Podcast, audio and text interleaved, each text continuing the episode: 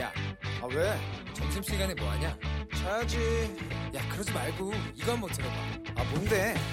지금 당장 라디오를 켜봐 나른한 오후 깨울 시사 토크쇼 모두가 즐길 수 있고 함께하는 시간 유쾌하고도 신나는 시사 토크쇼 오태훈의 시사본부.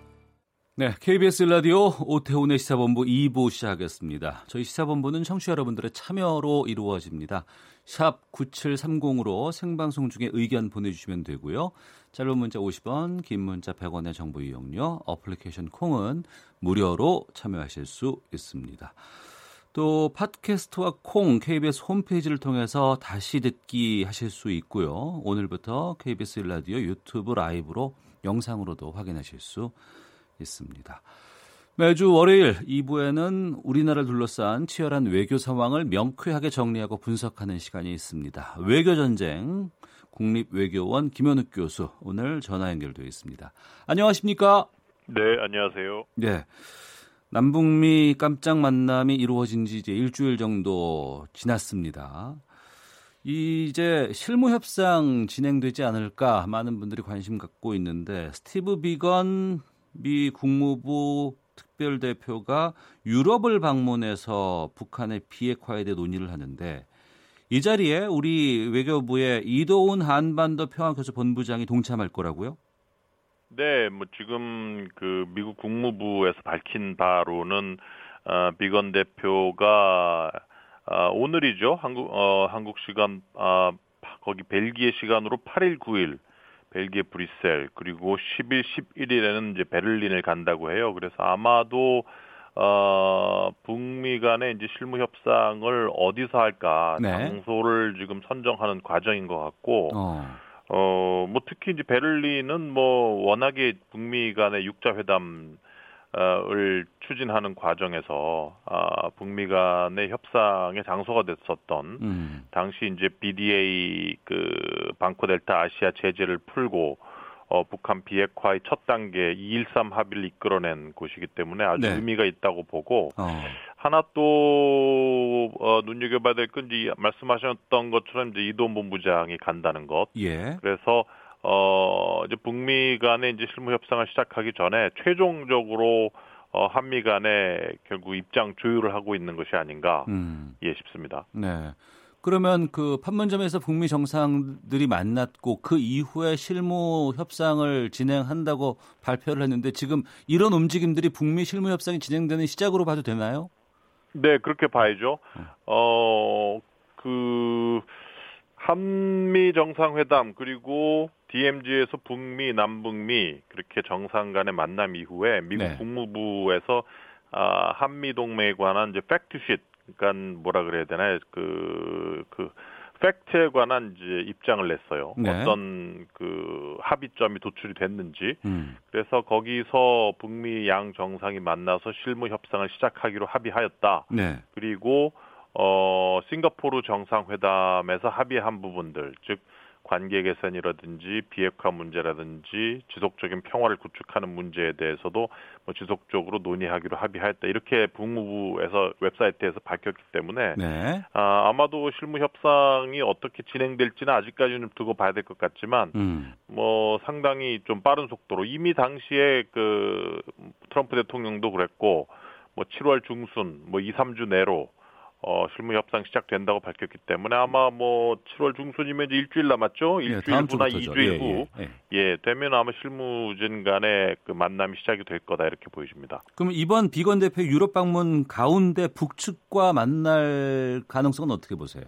글쎄 뭐 저는 아직까지 그거는 좀 아니라고 보는데 예. 그 비건 대표의 counterpart 최선희 부상일 것 같다라는 예상이 있었지만 네. 그 전 주베트남 어, 북한 대사 로 밝혀졌어요. 예. 어 그분이 이제 과거에 이제 육자 회담에서도 활약을 했고 국- 그 미국 아 북한 내 외무성의 그 북미국을 담당하는 아 거기 이제 부국장까지 했었고 그래서 어 과거에 이제 김혁철 대표 같은 경우에는 핵 담당이었고 최선희 부상은 주로 이제 미국 담당이었는데 네.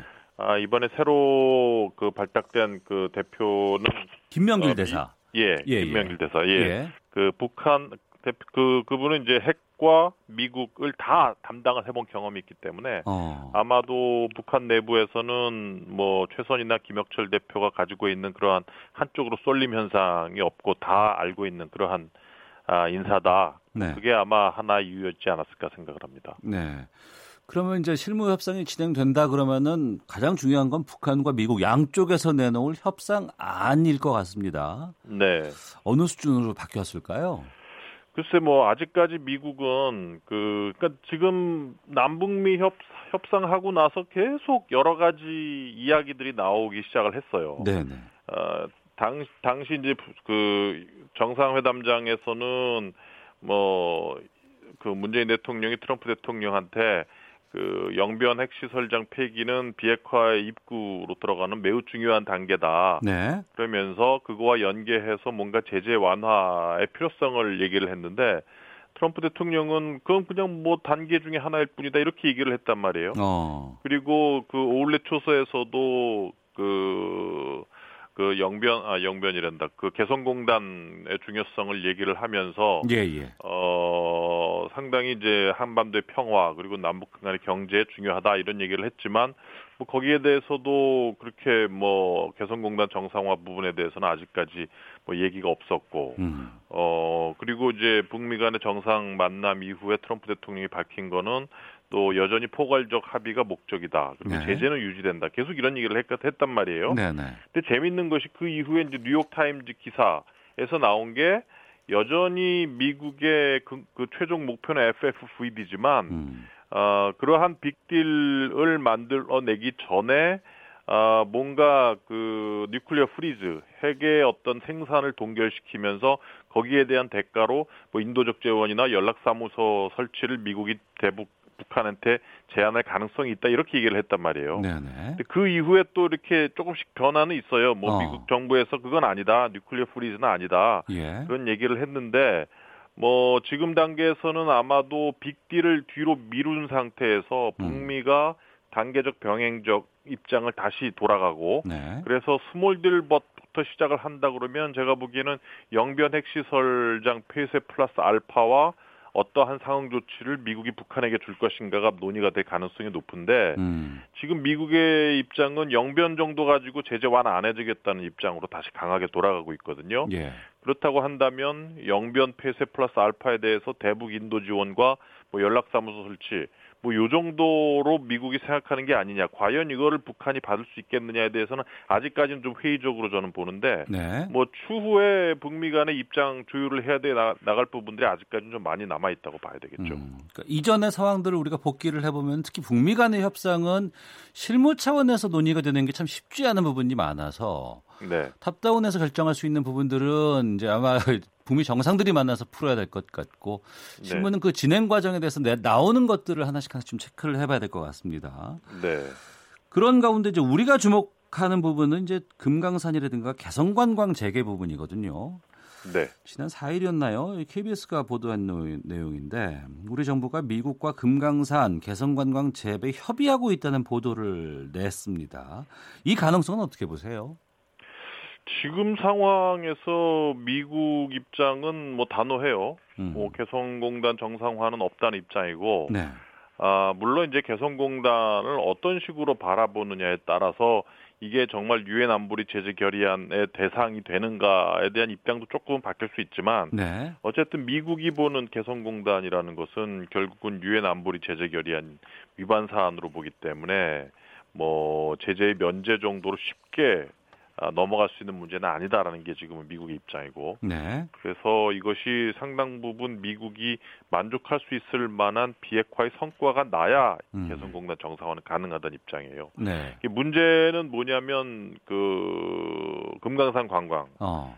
이것이 금강산 관광을 다시 정상화하면서 어 거기에 대한 대가로 한국이 북한에게 벌크 캐시를 쥐어 준다면 예. 이거는 유엔 안보리 체제 결의안이죠. 어. 하지만 그렇지 않고 일반적으로 지금 통용되는 관광 사업으로 운영이 된다면 예. 예를 들어서 지금 뭐 미국이나 중국이나 다 그 북한에 대해서 관광 상품을 팔고 있지 않습니까? 그러네요. 막, 예, 그런 식으로 개인적으로 해서 뭐 금강산 관광을 다녀온다.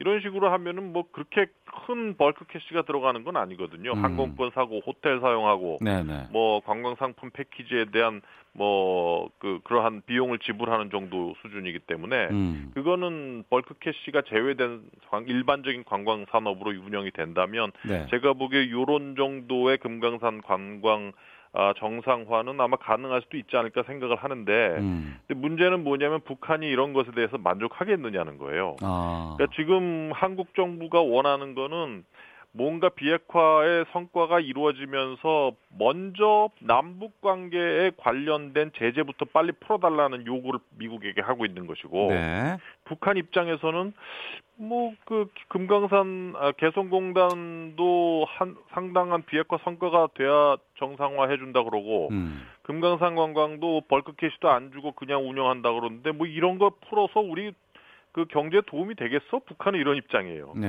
그러니까 지금 미국 국무부 인사하고도 제가 얼마 전에도 얘기를 해봤는데 예, 예. 만약에 실질적으로 비핵화가 진전이 되면서 제재를 조금씩 풀어야 될 단계에 이르렀을 때 어느 정도 어느 종류의 제재부터 완화를 시켜줘야 될지 결정을 하고 있다 논의를 하고 있다 지금 이게 미국 국무부 측 입장이었고 네. 그렇다고 한다면 정말 우리가 원하는 그러한 개성공단 뭐 금강산 이쪽부터 미국이 풀어줄지 음. 아니면 북한 입장에서는 그런 거 말고 실질적으로 그 북한의 어떤 경제 사정에 도움이 되고 개혁 개방에 경제적 개혁 개방에 도움이 될 수 있는 그러한 부분 즉 민생 관련된 유엔 안보리 제재 결의안부터 좀 풀어달라는 게 북한 입장이기 때문에 네. 이러한 사이에서 어떤 것들이 먼저 제재 완화 대상으로 선택이 될지는 좀 두고 봐야 되겠죠. 이 제재 해제에 대해서는 정말 남북미 모두가 다 시각이 다르네요. 입장도 네. 다르고. 그렇죠. 어.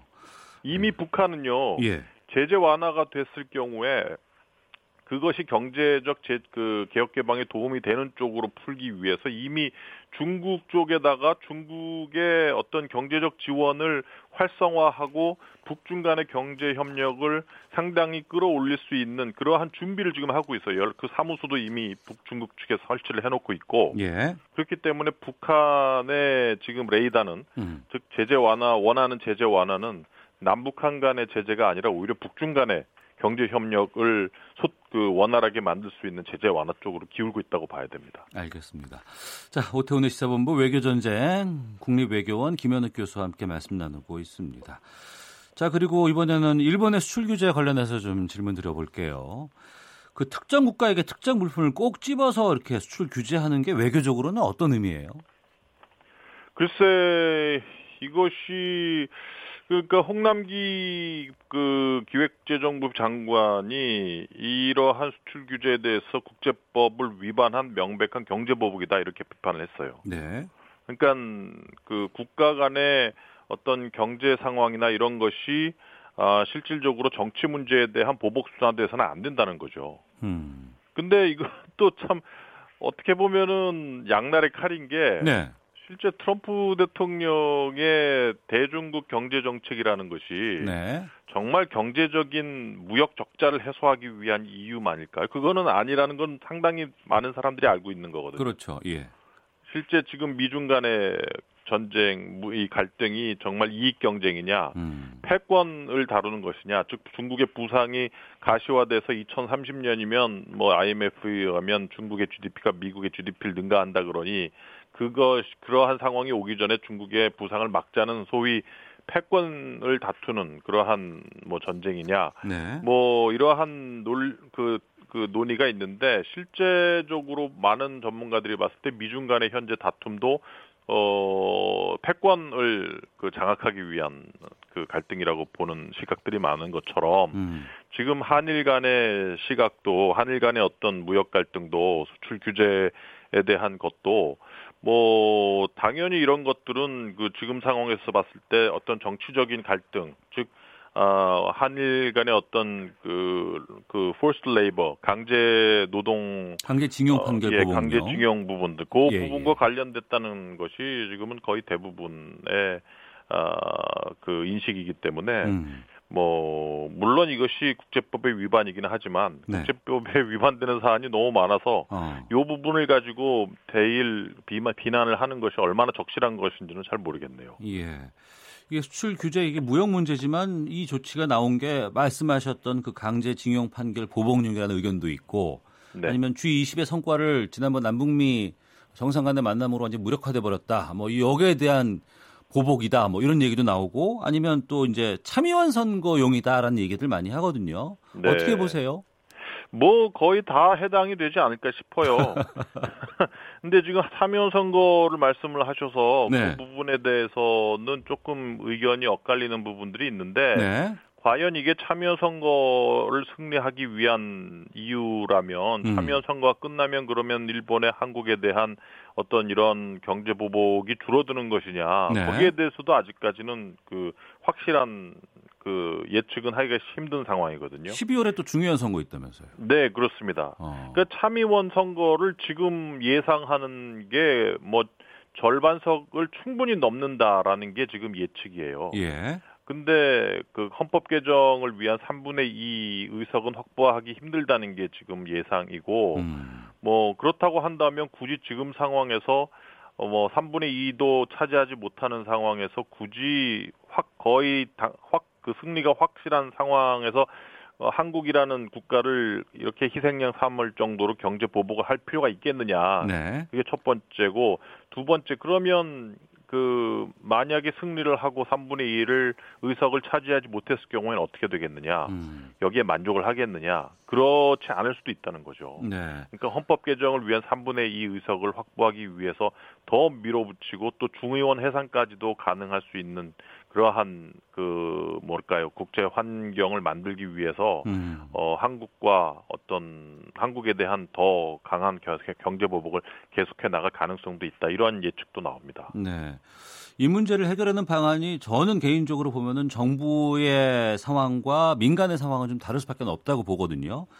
우선 그 정부의 입장으로 봤을 때 지금 WTO에 제소하기 위해서 지금 준비하고 있는 것 같은데 이게 오래 걸린다면서요, 시간이? 예, 뭐 WTO 제소도 오래 걸리고 뭐 그렇게 해서 한일 관계가 풀린다는 보장은 없거든요. 이것은 계속 서로가 서로에 대해서 보복을 하는 것이 어 단계적으로 계속 상승되는 그러한 효과를 거둘 수밖에 없는 거죠. 네. 그러니까 지금 우리가 대법원 판결 이후에 아, 북- 미국에서, 아, 일본에서 경제 보복을 하고 거기에 대해서 대응책을 하고 또 WTO 제소를 하고 이런 식으로 하면 한일 간의 문제 해결이 해결은커녕 계속 어, 갈등 상황이 고조될 수밖에 없기 때문에 음. 지금 상태에서는 이러한 것보다 즉 완전한 문제 해결은 한일 관계에서 역사적으로 없어 왔어요. 네. 일시적으로 계속 봉합을 하고 아, 민감한 정치 문제보다는 기타 다른 부분에 있어서 협력 강화를 통해서 한일 관계를 계속 좋게 만들어 왔기 때문에 네. 제가 보기에는 우리가 보복하는 것이 물론 물론 일본의 이러한 사태에 대해서 경제 보복에 대해서는 우리가 뭐 그냥 간과하자는 문제는 아니지만 네. 다른 식의 외교적인 방안도 한번 충분히 고려를 해봐야 되지 않겠느냐 하는 생각입니다. 알겠습니다. 외교 전쟁 국립 외교원 김현욱 교수와 함께했습니다. 말씀 고맙습니다. 네, 감사합니다. 헤드라인 뉴스입니다. 홍남기 경제부총리 겸 기획재정부 장관이 오늘 일본의 수출 제한 조치가 우리 기업은 물론 일본 기업과 세계 경제 전체에 부정적 영향을 초래할 수 있다며 철회돼야 한다고 밝혔습니다. 일본 정부가 한국에 대한 수출 규제 이유로 부적절한 사안이 있었다고 오늘 또다시 거론하면서도 구체적 내용은 밝히지 않았습니다. 김현미 국토교통부 장관이 민간 택지 아파트에도 분양가 상한제 도입을 검토할 때가 됐다고 밝혔습니다. 더불어민주당은 자유한국당이 요구해온 경제 원탁회의를 15일에 열기로 하고 토론을 이끌 민주당 측 단장으로 사선의 김진표 의원을 내정했습니다. 베트남 이주 여성 아내를 무차별 폭행한 30대 남편의 구속 여부가 오늘 오후쯤 가려질 예정입니다. 지금까지 라디오 정보센터 조진주였습니다. 이어서 기상청의 송소진 씨입니다. 미세먼지와 날씨 정보입니다. 탁 트인 시야만큼 공기가 무척 깨끗한 상태입니다. 지금 전국의 초미세먼지 농도가 한 자릿수를 보이며 좋음 단계로 나타나고 있습니다. 대기 확산이 원활한 상태여서 오늘을 비롯해 내일도 청정한 대기 상태가 이어지겠습니다. 아직 서울 경기와 강원 영서 충청도에 폭염주의보가 이어지고 있지만 폭염의 기세는 조금 누그러졌습니다. 오늘 한낮 기온이 서울 32도, 춘천 대전 31도, 광주 28도, 대구 26도 등으로 어제보다는 1도 정도 낮은 곳이 많겠고요. 동해안 지역은 동풍의 영향으로 강릉과 울진 23도 등에 머물겠습니다. 오늘 전국에 구름이 많이 끼는 가운데 대기 불안정으로 전국 곳곳에 소나기가 내리겠고 강원 영동과 경상 동해안, 남해안과 제주도에는 가끔 비가 오겠습니다. 내일도 일부 지역에 소나기 소식이 있고요. 수요일과 목요일 사이에는 전국에 장맛비가 내릴 전망입니다. 현재 서울 서울의 기온은 29.4도입니다. 미세먼지와 날씨 정보였습니다. 이어서 이 시각 교통 상황을 KBS 교통정보센터 윤여은 씨가 전해드립니다. 네, 점심시간을 보내면서 도로는 한결 여유로워졌습니다. 다만 돌발 상황이 매시간 이어지고 있는데요. 올림픽대로 공항 쪽으로 올림픽대교와 잠실 철교 사이 4차로에 고장난 차가 있어서 일대 혼잡합니다. 고속도로 중엔 서울외곽 고속도로 구리에서 판교 쪽 송파 부근입니다. 화물차 관련 사고가 발생해 5차로가 막혀 있고요. 서안암부터 5km 구간 정체가 심합니다. 반대쪽도 송파 일대 지나기 어렵고 일산에서 판교 쪽, 서운 분기점에서 송내까지 까지 밀립니다. 경부고속도로 서울 쪽은 대전 3차로에 장애물이 있어 주의가 필요해 보이고요. 이후로는 오산과 양재에서 반포까지 정체입니다. 부산 쪽은 한남에서 서초와 기흥 동탄에서 동탄 분기점까지 밀립니다. KBS 교통정보센터였습니다. 오태훈의 시사본부 오태훈의 시사본부 오태훈의 시사본부 오태훈의 시사본부 오태훈의 시사본부 오태훈의 시사본부 오태훈의 시사본부 오태훈의 시사본부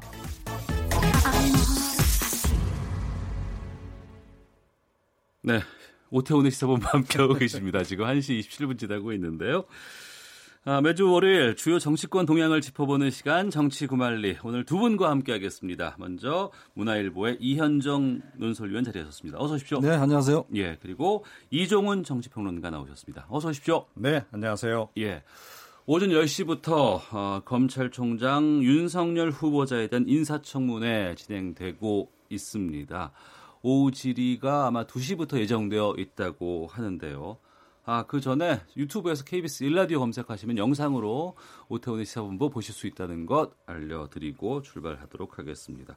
먼저 오전에 있었던 인사청문회 어떻게 보셨는지 이 위원께서 말씀해 주시죠. 네, 사실은 인사청문회라는 게 이제 오늘 하루지 않습니까? 예. 굉장히 귀중한 시간인데 사실은 이제 청문회 시작되자마자 의사진행 발언으로 거의 뭐 시간을 때워버렸어요. 11시 반까지 네, 인사 1시간 30분 동안 예. 그 아까운 시간들을 했는데 결국 뭐 어, 이 그 공방 자체가 보면 사실은 이제 검찰총장이라는 게 우리나라 대표적 권력기관 아니겠습니까? 예. 뭔가 이 검찰총장에 대해서 좀 집중적으로 좀 따져봐야 되는데 사실은 이 너무나 의사 진행 발언을 너무나 하다 보니까 또 오전에 나온 의혹도 보니까 이제 주로 이제 검찰총장 문제보다는 이제 그 윤대진 전 검찰국장의 이제 형 문제, 윤호주 씨 네. 문제 이거와 관련된 집중적인 문제였고 한편으로 보면 좀 뭐 윤석열 지금 어, 후보자 같은 경우는 좋았을 것 같아요. 발언할 기회가 별로 없었습니다. 어. 말을 들을 수 있는 기회가 없어서. 예, 예. 사실은 참 우리 인사청문회에 항상 반복되는 문제긴 한데 음. 뭐 오후에는 좀 제대로 진행이 돼야 될 것 같은데 아마 네. 오후도 아마 제대로 진행되기는 어렵지 않을까 음. 싶어요. 아, 이정은 평론가께서 어떻게 보셨습니까? 예, 그런 점에서 제가 보기에는 자유한국당의 전략적 미스가 아닌가. 아. 예, 그러니까 사실은 뭐 이제 의사진행 발언할 내용이 좀 있다 하더라도 바로 그냥 그 본질로 뛰어들어서 본인들이 집중적으로 제기하려고 했던 문제에 더 집중하는 편이 훨씬 더 낫지 않았을까 음. 이런 생각이 좀 들고요. 그래서 의외로 그좀 밋밋한 특히 오전 그 상황은 좀 전반적으로 밋밋한 그런 그 청문회로 흘렀다 이렇게 생각을 합니다. 네. 그, 그 부분인데요. 오전 10시부터 이제 후보자가 등장을 해서 선서를 하고 시작이 되잖아요. 그러면 어, 저 후보자를 공격하고 공략하기 위한 것이 전략일 텐데 왜 그렇게 의사진행 발언들을 많이 하고 특히 국회의원들끼리 공방을 펼친다고 보세요? 아무래도 이제 기싸움이죠. 네. 어떤 이 청문회에 이제 기싸움을 이어가는 것이고 또 어떤 면에서 보면 그런 것도 있을 겁니다. 본질적인 사안을 가지고 이렇게 따져서 어, 이득을 얻기는 굉장히 어려운 지금 현재 구조라고 본다면 음. 어떤 이해의 문제. 사실 이번 오전 같은 경우는 이제 자료 제출 문제 가지고 많이 따졌거든요. 네네. 네. 사실 이 문제는요. 자료 지금 이제 우리가 청문회를 열리면 보통 이제 다섯 가지 기본 자료를 일단 제출하게 돼 있습니다. 네. 그리고 이제 뭐 직업이나 학력, 경력, 그다음에 이제 병역이나 세무 관계 뭐 이런 것 등을 제출하게 돼 있는데 지금 우리 인사청문회 문제점이 뭐냐 하면 지금 사실은 구체적인 자료들을 제, 개인정보 보호법에 따라서 제출하지 않아도 돼요. 네. 이제 그렇다 보니까 사실은 어떤 면에서 보면 야당 의원들이 뭔가 질의를 하려고 해도 기본적인 자료가 없으면 음. 이게 그냥 의혹 제기로 끝나지 않습니까? 예를 들어서 네. 뭐 가족의 금융 기록이라든지 음. 이런 걸 좀 따져봐야 되는데 이번 같은 경우도 지금 윤호준 씨 문제, 저기 이제 그 윤, 윤석열 지금 후보자의 친한 윤대진 지금 어, 검찰국장의 형인데요. 네. 이분이 지금 해외에 나와 있단 말이죠. 음. 근데 지금 증인 신청을 했는데 이게 통보가 안 됐어요. 네. 뭐냐면 네. 이게 증인 신청청 그 가면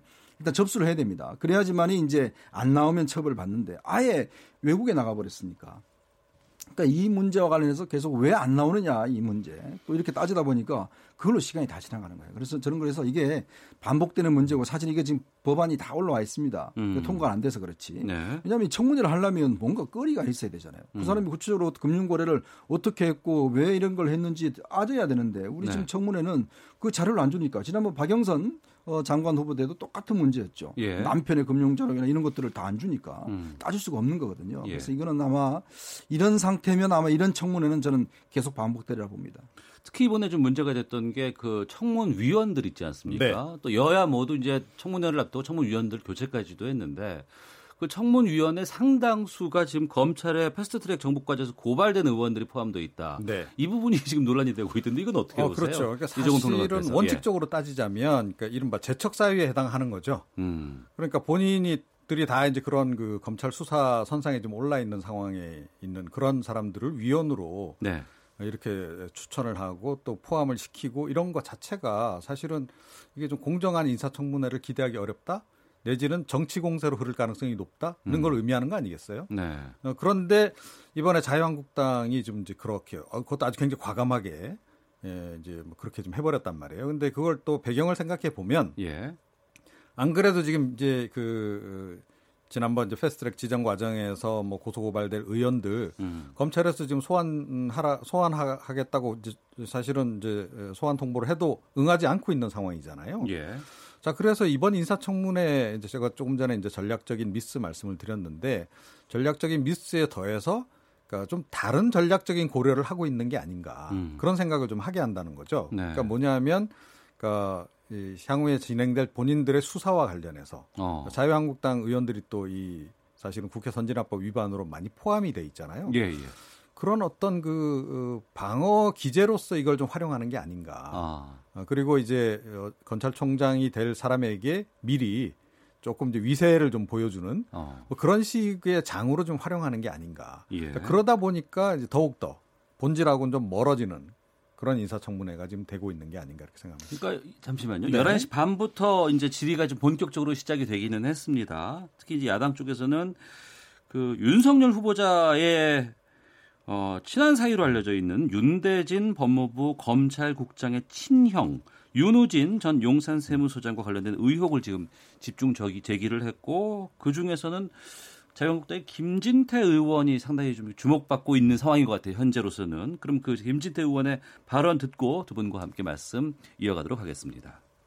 전 용산 세무서장 비리 사건을 그 뒤에서 비호했다는 의혹이 점점 이렇게 커지고 있는데 어렵게 타협했던 그 증인 전 용산 세무서장은 지금 어디로 가 있는지도 몰라요. 해외로 도피한 것 같아요. 도대체 어디로 갔는지 출입국 조회 사실이라도 내달라고 해도 묵묵부답입니다. 그리고 도대체 어떤 관계였냐? 뭐 골프를 같이 쳤냐? 뭐 말았냐? 술을 같이 먹었냐? 그게 그 내사 사건 기록에 다 있어요. 이 사건 기록이 검찰청 창고에 지금 쌓여 있는데 내주지를 않고 있습니다. 그러면 이런 상태로 도대체 청문회를 해서 이게 무슨 의미가 있냐 말이에요. 네. 자유한국당 김진태 의원의 어, 청문회 관련된 발언인데요. 우선 이현정 의원께서 네. 좀 정리를 해주셔야 될 것 같은데 네. 윤석열 검찰총장 후보자가 있고, 네. 근데 또 가까운 사이인 윤대진 법무부 검찰국장이 있고 여기에 형이라는 사람이 윤우진 네. 전 세무서장이라고 하는데 이게 어떤 관계고 뭐가 문제가 있다는 좀 거예요? 복잡하죠. 예, 예. 다 또 윤 씨예요, 네. 보니까. 검찰 네. 내에서는 이제 대윤 소윤이라고 있습니다. 네네. 그러니까 대윤은 이제 윤석열 후보자를 이야기를 하고 윤석열 후보자와 친한 관계인 이제 이 윤대진 국장, 검찰국장 같은 게 소윤이라고 이야기를 하거든요. 어. 근데 윤대진 국장의 형인 윤우준 씨가 옛날 용산 세무서장이었어요. 네. 근데 이제 2012년도에 당시에 이제 육류업자들의 어떤 세무조사를 어, 면제해 주겠다. 뭐 이런 명목으로 해서 이제 어, 수천만 원 정도의 이제 금품을 받았다. 골프 네. 접대를 받았다. 이런 예. 혐의로 해서 당시에 경찰에서 이제 수사를 진행 중이었습니다. 음. 근데 수사를 진행 중에 회유로 도피를 했어요. 예. 그래서 이제 21개월 만에 다시 이제 귀국을 해서 조사를 받았는데 문제는 검찰 조사에서 무혐의가 났습니다. 예. 이제 그러다 보니까 2015년도에 이제 무혐의가 났는데 문제는 이제 그 과정에서 이제 이 윤, 지금 윤석열 지금 후보자가 당시에 이제 변호사를 즉 예. 대검 중수부 출신의 변호사를 소개해 줬다는 의혹. 어. 그 다음에 이제 이분과 아, 여러 차례 골프를 했다는 의혹. 이런 것들이 이제 제기가 됐어요. 예. 즉 이제 지금 김진태 의원이나 이제 주광덕 의원이 제기하는 문제는 결국 그러니까 이 사건이 이렇게 무혐의로 처리될 리가 없다. 어떻게 음. 회의 도피까지 한 사람을 네. 무혐의로 처리한 데 있어서는 뭔가 이제 불공정한 어떤 개입이 있었지 않는가. 즉 동생의 어떤 그럼 당시에 사실은 이제 윤석열 후보자가 서울중앙지검 음. 특수일부장이었거든요. 네 네. 그러니까 그때 어떤 여러 가지 불공정한 개입이 있었지 않느냐 이 의혹을 이제 제기를 하면서 그러니까 어. 떤 면에서 보면 이제 불공정하다는 걸 이제 어떤 부풀리기 위한 것이죠.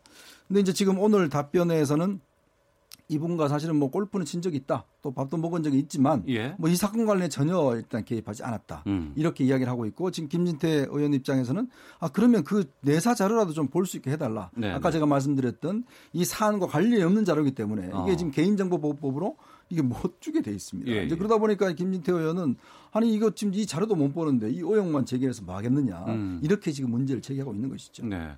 이종훈 평론가께서는 이번에 네. 그 윤석열 후보자의 이번 해명 어떻게 들으셨어요? 어 이제 직접 관련이 없다라고 이제 이제 해명을 이제 한 건데요. 예. 그러니까 이제 그렇다면 그러니까 사실은 이제 자유한국당 특히 이제 김진태 의원 정도면 검찰 출신 아닙니까? 네네. 자 그러면 어, 이제 오늘 이제 사실은 질의한 내용을 보게 되면 이미 그 언론 보도를 통해서 본인이 다 공개한 내용이에요. 음. 자, 그럼 오늘 같은 경우에는 뭔가 smoking gun을 들고 나왔어야 하는 거죠. 네네. 예, 결정적으로. 서 어. 아, 그럼요. 그러니까 김진태 의원 정도면 검찰에 뭐 자기 선후배들도 꽤 음. 있고. 음. 자, 그렇다면 어, 사실은 그런 걸 기대해서 또 김진태 의원을 또 위원으로 또 특별히 또 보낸 거기도 한데. 네. 그래서 저는 뭐 그런 게 좀 나올 줄 알았어요. 그런데 예. 그런 게 없는 거죠. 어. 그러다 보니 뭐 그러니까 윤석열 그 후보자 입장에서는 뭐 딱히 구체적으로 해명해야 될 내용도 없는 상황이 이제 돼버린 거예요. 그래서 예. 이것도 굉장히 김 빠지게 진행이 되고 음. 마는 겁니다. 그래서 어, 이 부분도 좀 전략적인 실패가 좀 있지 않았나. 차라리 네. 그렇다면 그러니까 어, 미리 언론에 이걸 좀 공개할 게 아니고 음. 오늘 인사청문회장에서 공개를 했더라면 오히려 더 언론의 부각이라도 더 받지 않았을까 네. 그런 생각을 좀 하게 되는데요. 근데 뭐 한 가지 확실한 것은 결정적인 것은 안 나왔다는 겁니다. 음. 그러니까 그리고 본인이 그러니까 윤석열 후보자 본인이 뭐 식사한 사, 어, 사실 다 인정했고 그리고 이제 뭐 골프 친 사실도 인정했고 네. 하지만 골프 비용 다 각자 냈고 음. 어 그리고 이제 뭐 식사 뭐 술 접대 이런 얘기까지 나오지만 뭐 점심 자기는 먹은 것 같다라고 지금 이제 본인 기억에는 그렇다라고 해명을 했는데 그 해명에 대해서 또 딱히 또 반박을 정확하게 좀 하지도 못하는 음. 그런 상태로 좀 어정쩡하게 끝나버렸어요. 네. 네 그런 상황입니다. 그러니까 이 부분인 것 같은데 지금 그 윤우진 전 용산 세무서장의 무혐의가 문제가 좀 있어 보인다라는 부분이 시작인 거 아니에요? 그렇죠. 네. 근데 이게 이제 그 윤석열 후보자와의 연관성 여기에 대해서 얘기를 하고 있는데 정작 또 민주당에서는 황교안 자유한국당 대표를 또 불러 지금 세우고 네. 있는 입장이에요. 네. 그 관계는 또 뭐예요? 이 당시에 이제 법무부 장관이 황교안 대표였습니다. 예. 그리고 당시에 서울중앙지검장이 최계일 의원이었어요. 자유한국당 의원. 네. 예, 그렇다 예. 보니까 이제 그럼 황교안 대표가 이와 관련된 책임이 있지 않느냐. 뭐 어. 이런 등등을 해서 이제 연결 연결 고리를 하는 것인데 저는 그래서 그래요. 이 사건과 관련해서는 사실은 뭐 이, 이, 이번 청문회가 지금 윤석열 후보자 청문회잖아요. 예, 지금 예. 윤대진 검찰국장이 그 지금 검찰총장 하는 거 아니지 않습니까? 그러네요. 예, 그러다 보니까 이게 지금 연관성 자체가 약합니다. 아. 왜냐하면 이게 뭔가 따로 뚜렷한 뭔가 있으면 모르겠지만 음. 이 문제를 가지고 이렇게 오랫동안 저는 공방할 문제인가. 오히려 지금 이 청문회에서 이 진실을 밝혀낼 수가 없어요. 네. 왜냐하면 이 짧은 시간 안에 어떻게 내겠습니까? 자 그러면 검찰총장한테 주문을 하는 것이죠. 당신이 총장 되면 이 문제와 관해 한번 살펴봐라, 음. 조사해보라. 그런 의지가 있느냐? 네. 이 정도 묻고 넘어갔으면 괜찮을 텐데 네. 문제는 smoking gun도 없이 계속 똑같은 질문하고 똑같은 답변만 하니까 어. 그 아까운 시간에 사실 이 문제가 됐고 왜냐하면 또 윤우진 지금 세무서장 같은 경우는 물론 어려운 있죠. 어려운. 있지만 지금 일단 현재로서는 이거 관련된 지금 윤석열 지검장과 딱히 맞는 지금 연결고리는 없는 거거든요. 네. 그렇다면 그럼 저는 야당 입장에서 보자면 이 문제를 그냥 주 공격 포인트로 잡는 것 자체가 음. 이건 좀 시간 낭비 아닌가. 어떤 면에서 보면 이거는 아까 말씀드렸듯이 만약 공격할 수 있는 수단이 없다면 네. 자 당신이 총장 돼서 그런 이 문제를 하라 이렇게만 넘어갔으면 오히려 더 좀 이렇게 고리를 걸어두는 그런 측면이 있을 텐데 문제는 모르겠습니다. 이거는 뭐 제가 볼 때는 그렇게 뭐 이뭐 뭐 제보나 뭐 이런 사실이 없는 한은 더 이상 밝혀지기는 어려운 사실인 것 같습니다. 네. 제가 보기엔 거기에 지금 이제 자유한국당의 정치적인 의도가 좀 있는 것 같아요. 네. 그러니까 이게 뭐냐 하면 이번 그 청문회를 윤석열 청문회보다는 윤대진 청문회로 지금 가져가려고 하는 거죠. 자, 그 왜 그럴까? 예, 예. 윤대진 지금 검찰국장이 지금 차기 서울중앙지검 장 후보로 지금 검찰 쪽에 예. 실세다. 제2의 실세다. 예. 어. 지금 이제 그렇게 얘기가 지금 계속 나오고 있고 뭐 거의 뭐 기정사실이다라는 얘기까지 지금 나오고 있는 정도라는 거죠. 네. 자, 그러니까 아까 이제 대윤 소윤 말씀하셨는데 대윤 더하기 소윤이 되면 음. 어 이거 자유한국당이 상당히 곤란해지는 거 아니냐. 네. 그러니까 이른바 이제 뭐그 어, 정치적인 수사, 음. 뭐 공안 탄압 뭐 이런 것들이 있을 수 있다라는 점을 지금 우려를 하는 거죠. 그래서 약간 좀 견제를 지금 날리고 있는 그런 그 상황인데 네. 어, 그래서 오히려 지금 제가 보기에는 자유한국당 쪽에서는 윤석열 후보자는 임명을 맡기는 좀 어렵다라는 판단을 이미 내린 거 아닌가. 아. 자 그렇다면 어 최대한 오히려 이제 윤대진 그 검, 예, 검찰국장을 겨냥한 그런 그 화살을 많이 쏘므로 해서 상처를 음. 많이 남기고 어, 서울중앙지검이 되는 것을 무산시키고 네. 자 이렇게 하는 것이 전략적으로 더 유리하다라는 생각을 지금 해서 그렇게 지금 움직여 가는 게 아닌가 이런 생각이 좀 들고요. 네. 여기에 대해서 지금 이제 뭐 더불어민주당은 역시 이제 물타기 전략인데 그러니까 이렇던 저렇 저렇던 무조건 황교안 그 대표를 끌어들여서 어, 그걸 좀 방어하는 그런 모습을 이제 보이고 있는 거죠. 그러니까 어, 사실은 뭐 이 윤우준 씨 수사 과정에서 당시 설령 법무부 장관이 황교안 어, 대표였다고 하더라도 장관이 그렇게까지 구체적인 사, 안들 특히 뭐 수색 영장을 뭐 발부를 하지 않는다거나 이런 것까지 음. 개입하는 건 아닌데 네. 이제 그럼에도 불구하고 이제 일단 끌어다가 어, 일단 그 어, 방어책으로 좀 활용을 하고 있는 그런 모습을 보이고 있는 거죠. 알겠습니다. 윤석열 검찰총장 후보자 청문회 진행 상황 짚어보고 있습니다. 이현종 문화일보 논설위원, 이종훈 정치평론가와 함께하고 있는데 두 분 모두 오전 청문회 상황에서는 smoking gun이 없었다 이런 지금 평가해주고 계시는데요. 그러면은 오늘 오전 윤석열 후보자의 모두 발언 듣고 계속해서 말씀을 좀 이어가 보도록 하겠습니다.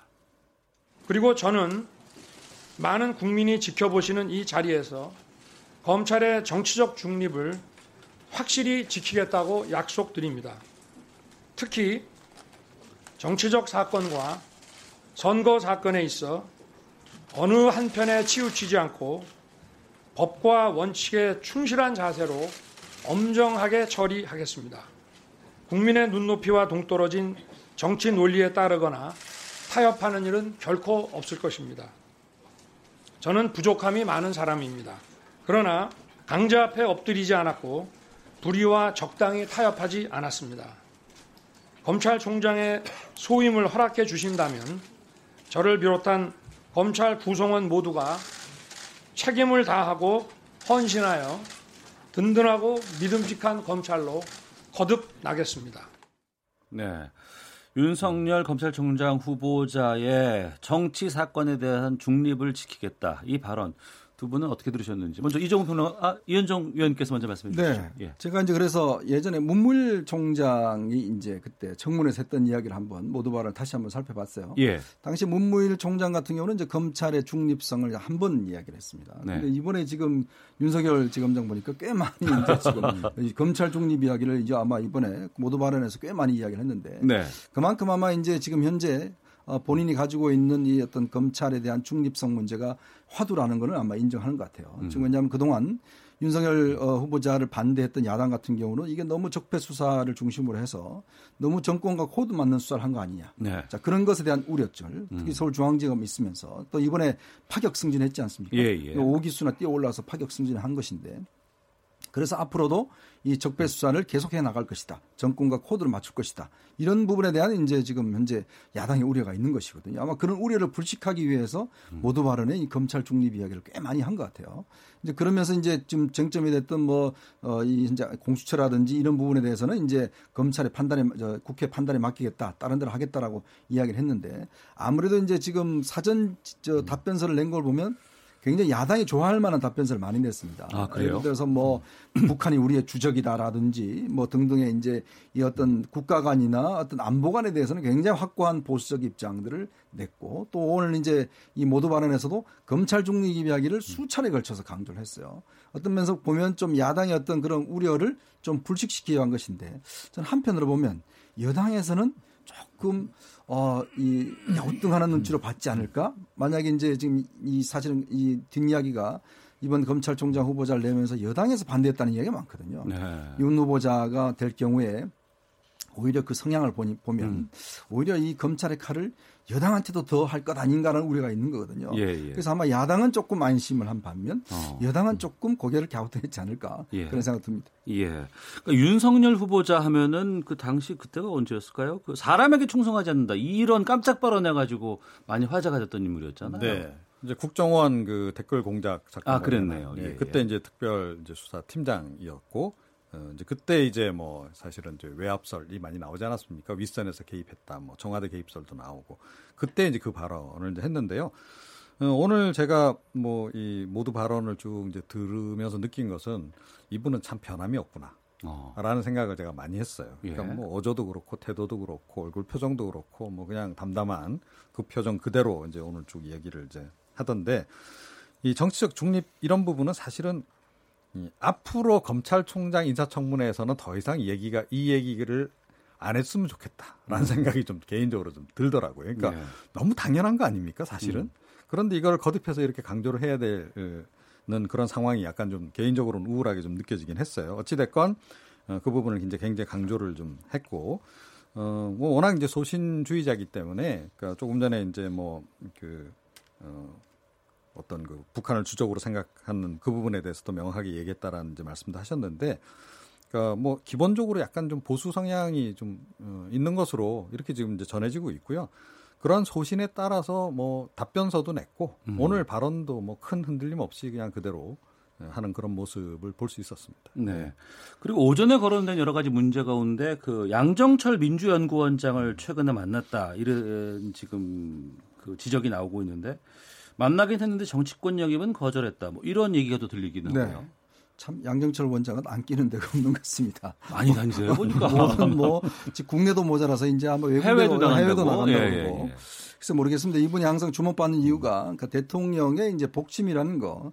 이분이 움직이면 대통령의 뜻이 아닌가. 이 이제 문제 때문에 이제 이 프레임을 가지고 문제가 되는 것인데 오늘 아침 조간에서 이제 어이 양정철 원장이 어, 이 이제 윤석열 지금 검사장을 어, 지난 4월 달에 만났다. 이렇게 이야기를 했는데 오늘은 이제 답변에서는 4월 달은 아니고 음. 아마 자기 본인 생각에는 아마 2월 달인가 뭐 그 정도인 것 같다. 음. 그럼 민주연구원장이 어, 취임하기 전에 전이죠. 이제 예. 그때 야인 시절에 아마 일본에서 이제 거주하고 있을 때 같아요. 그때 와서 만났고 지난 2015년도에 이제 본인이 대구 고검에 있을 때 그때 한번 만나서 정치를 한번 해볼 생각이 없느냐. 음. 그래서 나는 정치하고는 전혀 어울리는 사람이 아니다.라고 이제 거절했다는 이제 이야기도 공개를 했습니다. 그래서 이제 뭐 아마 본인 생각에는 이게 이제 야당 쪽에서는 왜 양 원장 같은 대통령의 복심을 만나느냐. 네. 어떤 면에서 보면 검찰 중립을 그렇게 이야기를 했는데 문제는 지금 현재로서는 양 원장의 움직임 자체가 결국 대통령의 뜻으로 비춰지면 그러면 예를 들어서 이것 자체는 미리 어떤 검찰총장을 내정하고 만난 것이 아닌가라는 음. 데 대한 이제 의혹을 가질 수가 있는 거거든요. 네.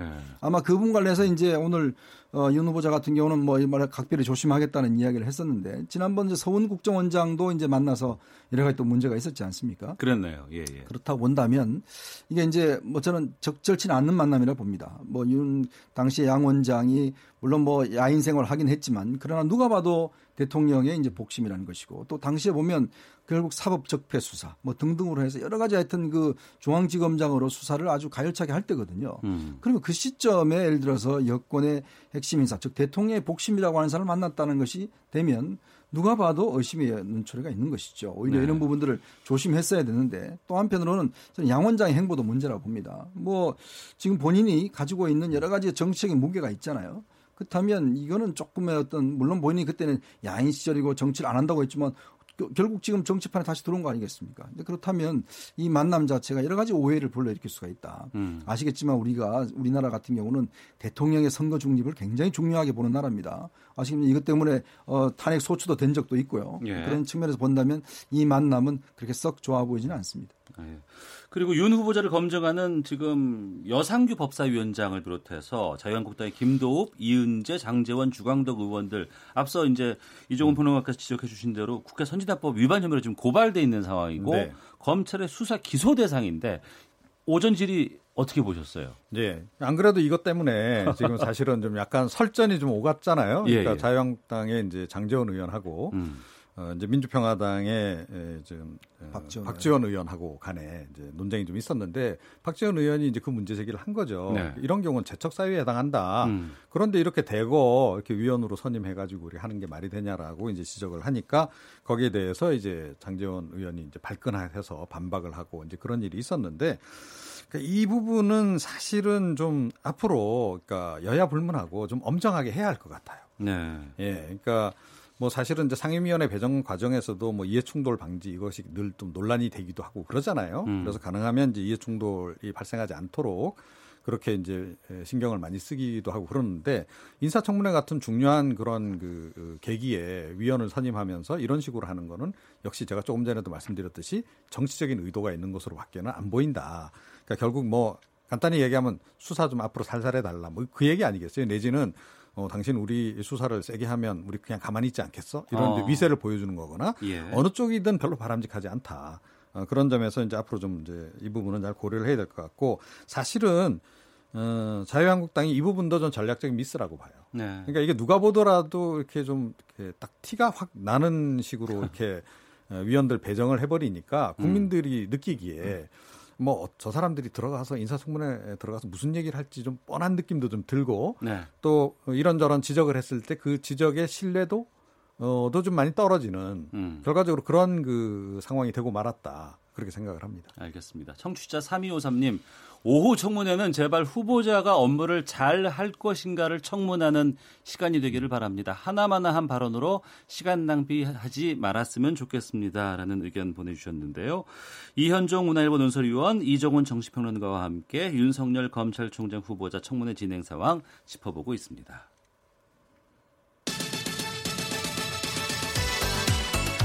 오태훈의 시사본부는 여러분의 소중한 의견을 기다립니다.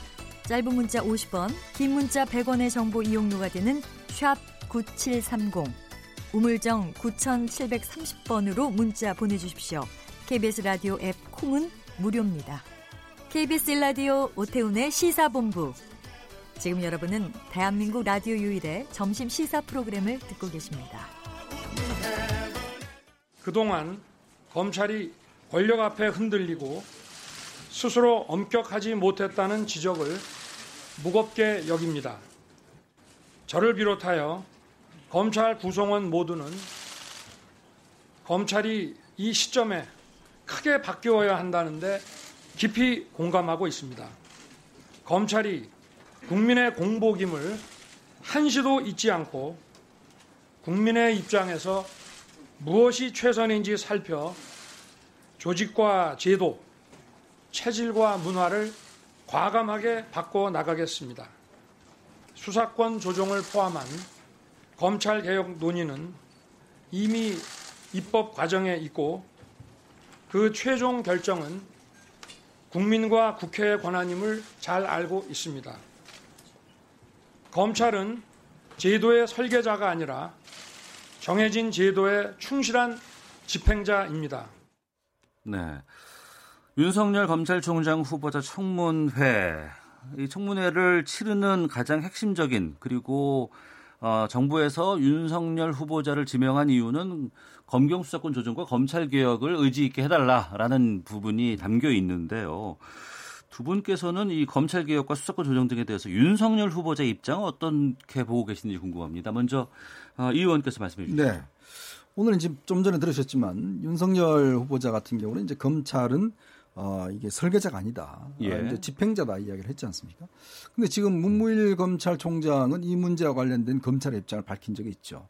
지금 현재 검경 수사권 조정 관련해서 굉장히 불만을 표했지 않습니까? 즉 경찰에 이렇게 수사 종결권을 주는 것은 굉장히 문제가 될 수가 있다라는 점을 지적을 했고 공수처와 관련돼서는 뭐 필요성을 일부 인정을 하긴 했습니다. 근데 오늘 이제 모두 발언이나 이런 거에서는 사실은 이제 윤석열 후보자의 개인적인 어떤 견해를 분명하게 밝히진 않았어요. 어. 자, 그러면 어떤 면에서 보면 자, 그럼 문물 총장이 이미 밝혔는데 당시에 서울중앙지검장이 했잖아요. 근데 본인은 우리는 이, 이것에 대한 입장이 없다. 우리는 다른 그 시킨 대로 따르겠다. 이런 입장을 밝힌 거거든요.